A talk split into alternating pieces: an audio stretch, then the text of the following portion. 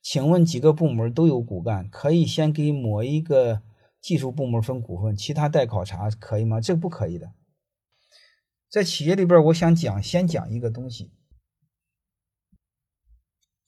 就是我们做企业建立一个制度，你会发现，我们要的就是大家形成利益的共同体，别形成零和博弈。但是你会发现，我们建这个制度的时候，它底层还有一个原则，一定要确保一部分人的平等。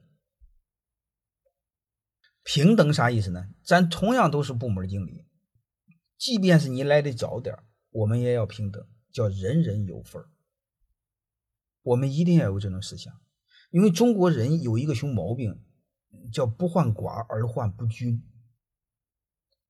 那你说我每人都有股份，他奶奶他不好好干，他新来的万一不行怎么办？你们又忘了另外一个事儿，用公平来弥补，啥意思呢？我都给你们股份，但是我有要求，你们考核必须过八十分，如果不过八十分，我有权把股份收回。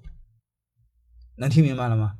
你用这个逻辑，你会发现，你们问我的是技术，你们有没有发现，当你们问我某一个怎么用的时候，表面的技术的时候？我都先给你讲底层的道理。如果底层的道理你错了，上面全是错的。但问题是，你们特喜欢面上的雕虫小技，但是各位面上雕虫小技很无聊，很无聊的。我不希望你们学那，我更希望学底层的道理。